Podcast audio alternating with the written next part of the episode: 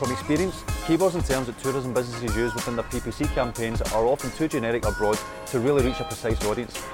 You need to achieve a more targeted keyword approach that uncovers better keywords to use in your ads. Long tail keywords are full of phrases rather than one or two words. So for example, instead of using just cheap flights, you should use cheap flights to Portugal. Long tail keywords tend to be more focused and more relevant to what your target customer is looking for.